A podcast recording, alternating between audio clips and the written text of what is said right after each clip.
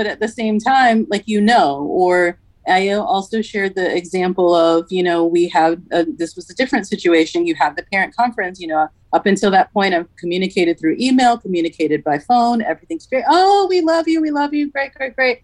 Have a conference, they see my face, reach out to shake their hand, and there's that casual, oh, I didn't see your hand, but yes, I did, but nobody else knows what happened in the room except me and that person. And you're like, okay, all right, I know what's going on here.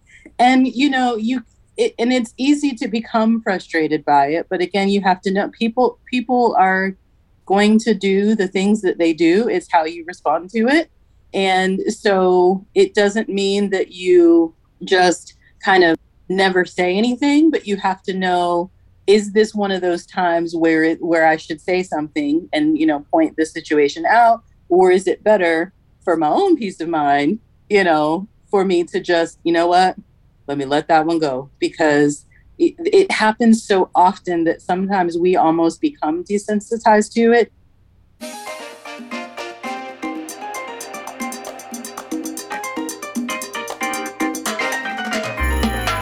Welcome to Inclusion and Marketing, the show that's all about helping you develop the skills and insights you need to win the attention, adoration, and loyalty of more consumers and talent, especially those with differences that are often ignored by brands.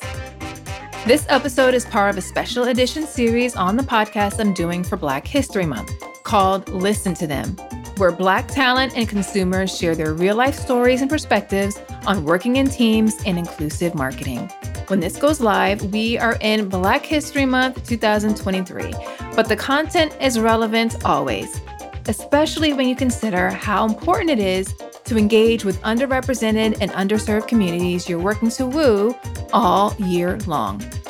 I also want to note that while the episodes in the series focus on Black talent and consumers, the insights you'll glean from their stories can help you as you work to serve talent and consumers from other marginalized communities as well. Let's get to it. Okay, I've got another podcast recommendation for you.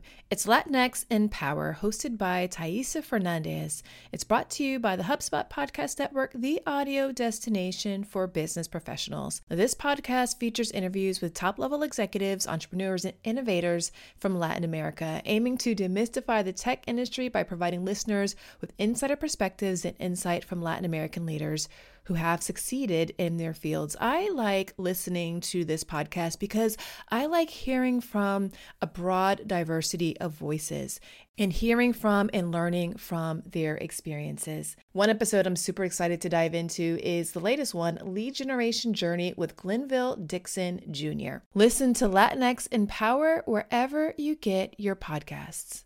When my daughter was one, she went through a bit of a pinching phase. My mom was on the receiving end of many of those pinches. Now, you wouldn't think that a pinch, let alone a pinch from a baby, would cause any damage. But my mom told me that she looked at her arm after those pinches and had a big, giant bruise. I often think of microaggressions as like those little pinches and sometimes even slaps or punches. I'm Sonia Thompson, an inclusive brand coach and strategist, and in this special edition episode of the Inclusion and Marketing Podcast, you're going to hear firsthand accounts of microaggressions people have experienced. Here's the official definition of a microaggression a statement, action, or incident regarded as an instance of indirect, subtle, or unintentional discrimination against members of a marginalized group, such as a racial or ethnic minority. Microaggressions are often unintentional. However, intent is never a marker of success or not. It's how we make others feel. So even if you had good intentions, if the recipient of an action feels harmed, then harm was caused. And that is a place we build and work from to do better in the future. It should also be noted that there are times when people deliver microaggressions and have no idea that they are. They have no idea the impact that it has on others because, in many instances, the recipient of the microaggression doesn't say anything. As the world starts to become more diverse and our teams and the people we work with start to become more diverse, stamping out microaggressions becomes critical in your efforts to make everyone on your team and the people you serve feel like they belong with you. Learning about the microaggressions people experience, how they make them feel, and the impact of microaggressions on working relationships and team dynamics is a great start toward rooting them out of your culture. Let's listen in on some stories. So, at, uh, at the time when I was transitioning from relaxed, chemically straightened hair to I was wearing braids. And so I remember the first day that I came in with with braids in, some people in my building, they were like, "Oh my gosh, you look so different. Can I touch your hair?" And even then, like because I know those people, it didn't bother me, but I knew that if they had said that to someone that they didn't know, it would have been taken differently. but yeah. they're like, "Oh, can I touch it?" You're very articulate. Like, why wouldn't I be? it's just it's a, to me it's annoying it's it's the most annoying thing and it's not even at work all the time it's outside of work uh, had it in, in high school oh you speak so well how should i speak how what did you expect did you expect me to not know english properly did you expect me to talk like i'm a dope dealer no disrespect to dope dealers but there's a certain lingo when you're in a certain environment and you speak whatever ebonics, whatever you want to call it. But I mean, I'm enunciating all of my words. So you enunciate your words and I enunciate my words. But why do I speak well? Why? Is it because I have melanated skin or you had just expected something less than intelligence to come out of my mouth? I had a student in my class. We had a conference. The student was doing better in my class and failing everybody else's. But once they had seen my face, that was no longer unacceptable. And that child was no longer in my class. And so, but yet they stayed in the places where they were unsuccessful. And and they were like, so like, oh wait, let me clarify. The the student was unsuccessful, but they were successful in your class. But when the parents saw that you were black, the student was moved from your class. Yes, and stayed in the places where they were unsuccessful. And there was no reason given oh the parent just you know thought this would be the best move you know that type of thing because you know how do you explain that but at the same time like you know or i also shared the example of you know we have a, this was a different situation. You have the parent conference you know up until that point i've communicated through email communicated by phone everything's great. Oh we love you we love you great great great.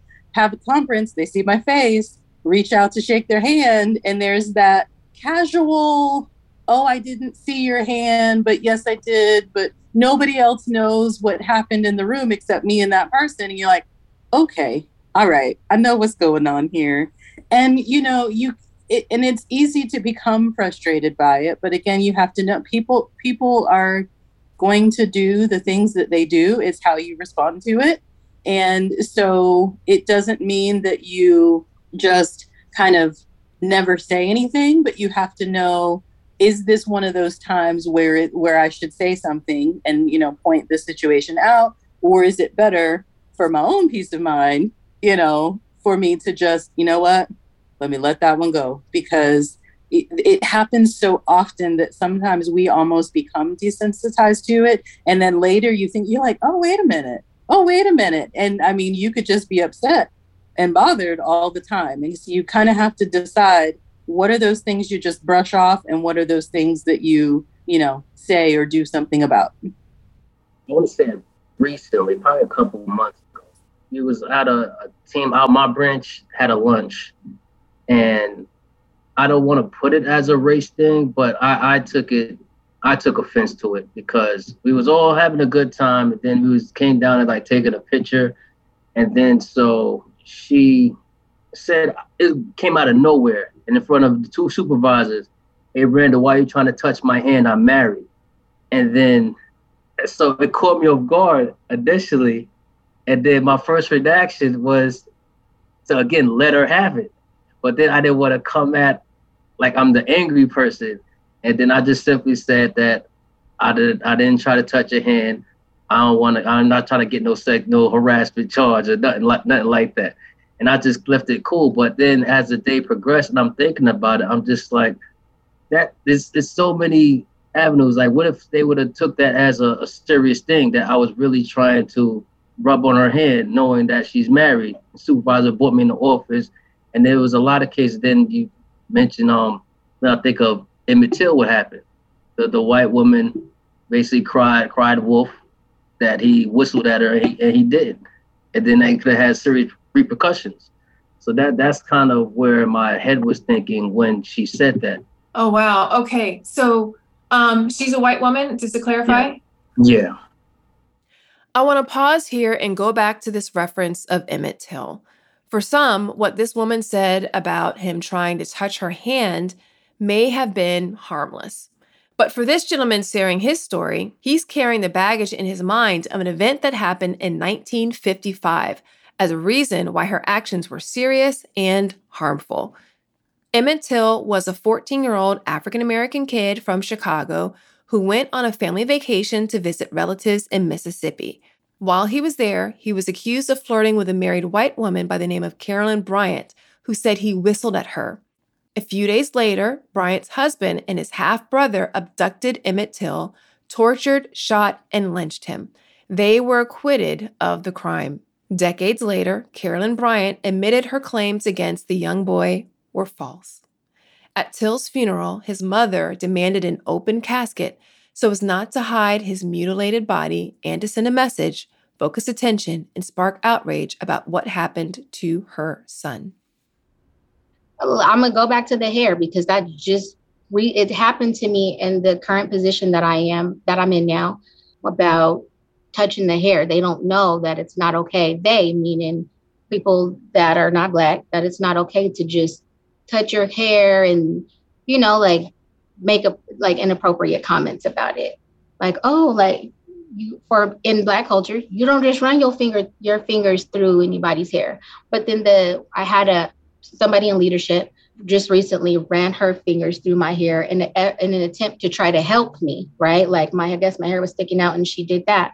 But this same person would never run their hands through somebody else's hair. But what makes it okay to do that to me, right? Whether you whether you know it's real or not, those are the things that we have to do because we change our hair a lot, right? So those are some of the things. But that was an example of other things that we have to deal with. The talk, like walking into a room and saying good morning to everybody. But then when you get to the black persons, it's, hey girl, what's up? And it's like, well, you didn't say hey girl, what's up to to her. Why you hey girl and what's up to me? You know. So those are the like the small things, but that are noticeable. Like you change the way that you talk when you talk to me. Like I'm not professional because I I hold like a you know like a certain degree. I would think that you would go out of your way to talk a little bit more professional to me but you dummy it down to talk to me instead of speaking to me the way that you speak to the next person. I'm certain I have. Like, I guess, right. It's like even now, like I'm thinking about like microaggressions, or is it just someone's personality as a, you know? But I guess like a microaggression I've experienced is like I'll say something like, you know, I'll, I'll say a word or like to describe something and like someone will chime in to like explain what I said. And it's like, I think everyone can understand what I said. Like it's not like I need your help to explain my, you know, what I said to them or use another word to describe it or try to like correct the word that I said that what I said is just fine. It's not like I needed to be corrected, but you had to add your two cents in about it or whatever. Yeah, think of the thing of being corrected when it's like that didn't need to be corrected. I don't need to be corrected. Or like microaggression of like, you know, there's majority of white people in this space and everyone's getting introduced and then I don't get included in that. So I have to, you know, I'll put myself out there, whatever, but it's just like, why am I being left out of the circle? We're all here, that sort of thing. I can go down the list. Probably till this day, the biggest thing I get is, are you old enough to be doing this? Or are you old enough to be giving me this advice? Um, or you look really young?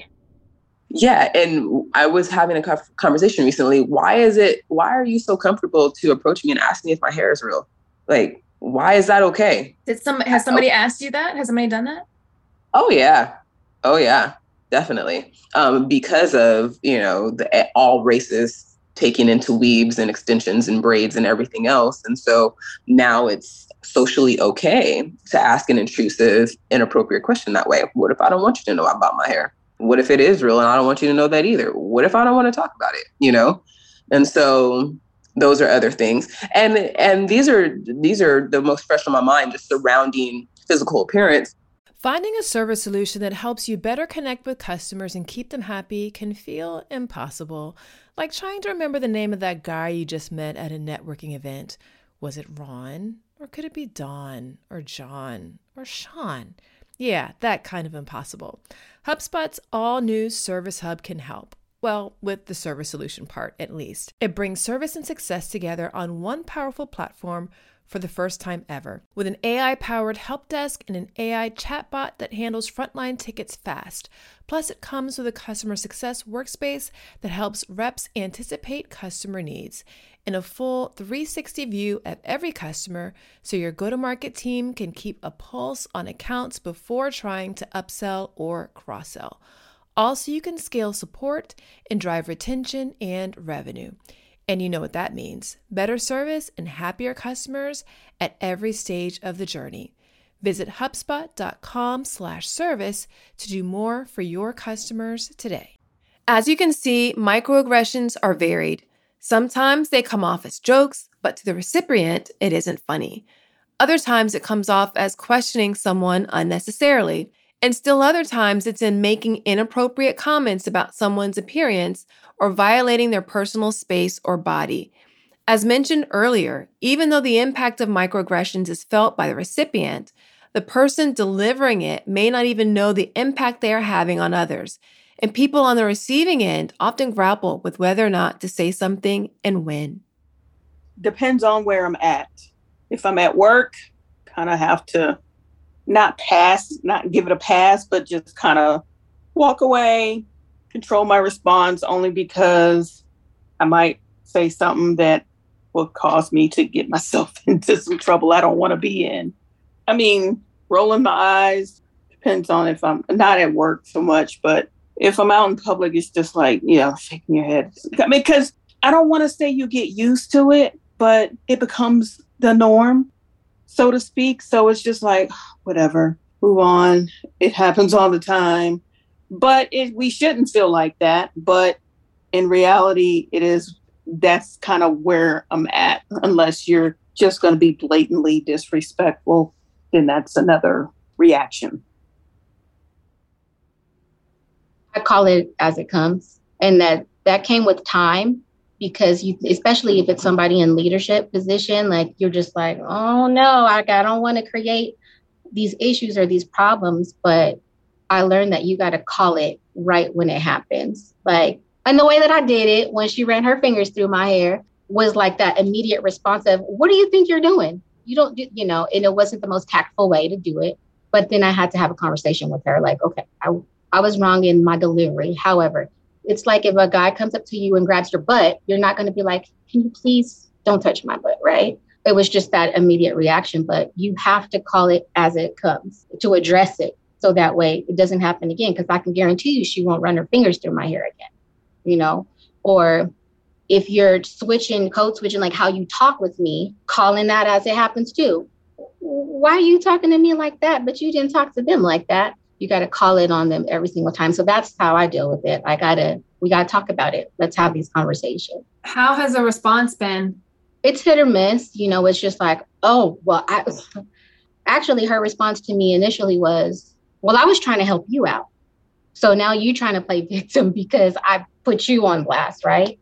But then there are some people that are just like, I had no idea, you know? So there's both. There's the, the like, oh, I'm offended. But then there's some like, thanks for telling me that. I had no idea.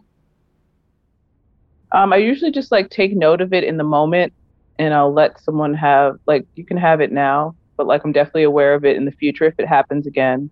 I mean, it's probably just my passive aggressive way of just responding to it or like, oh yeah, like, you know, just uh, making them aware of like what I said was fine or is like, yeah, that's what I just said or just something like that. Like, so where they're also realizing it's, I don't know if it's a, my, like they realize what they're doing, but it's just, I feel like I have to somehow get the last word in after or just, yeah, yeah, I don't know. I, I don't really know how I respond to them either. I don't know if I really am, you know? So sometimes it's like you do whenever you're saying like I didn't need to be corrected, and other times it's I'm going to take a note to see how you are with other people or how you are with me in the future like in the case of them not introducing you yeah right just be more proactive in that way. I guess like i can do a little tit for tat so if i see an opening for an opportunity as well just like throw it back at them at those times and so that's kind of like my way of dealing. It's like oh right this is how we want to be. Sure if this is the dynamic now i can do that too you know. But you know you have to you have to learn to recognize or at least assume what is the person's intent behind it and often there is no harm meant but at the same time it can still to the wrong person it could be taken that way. For example um, last year i had a conversation with a coworker and very kind of she was reflecting out loud and she said you know i i learned recently that you're not allowed to say that you sound articulate because people might be offended by it and so I thought for a few seconds because she was really kind of musing out loud and it was more directed to another person, but I happened to be in the room. So there was a little bit of a pause. And I was like, do I say something? Do I not say something? Do I say something? Do I not say something? Especially because the person that she was more so talking to was not a person of color. And so finally I was like, well, you know, here's here's how to think about that. I said, if you don't know a person and after an initial meeting, you're saying, oh, you sound articulate. The message that that conveys is that you didn't expect them to be, which is why it can be received as being offensive. I said, but if it's somebody that you know and you know well, and you're saying, you know what, we've got to do this presentation. And out of the two of us, you can articulate your thoughts a little bit better than I can. I think you should be the one to, to do this pitch, even though we worked on it together well, that's not going to be taken as an insult because they're just saying this is an area you have a skill in. And and she was like, "Oh, okay, that makes sense. I get it. I you know, and so so it's just it's kind of navigating in those spaces like when do you let people say things that shows their bias or lack of understanding and just let it go?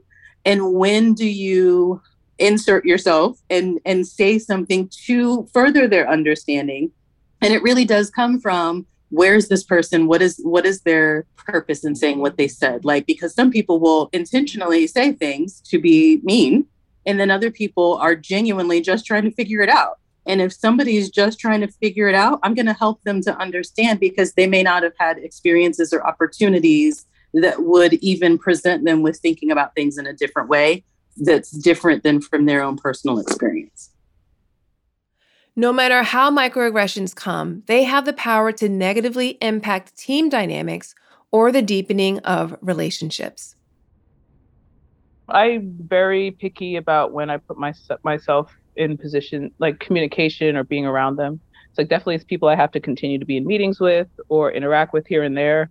But I really only do that when I have to. And then outside of that, I, I don't really interact. Or like I also try to sometimes like always be the bigger person and like continue to like just show up as a, a normal person and not show that I'm bothered by those actions and that I'm kind of I'm bigger than those actions and like at the end of the day you'll kind of be the only one looking like you have a problem with me. So I, I choose to like just stay above it in a way. When they go low, we go high. Yeah. You know?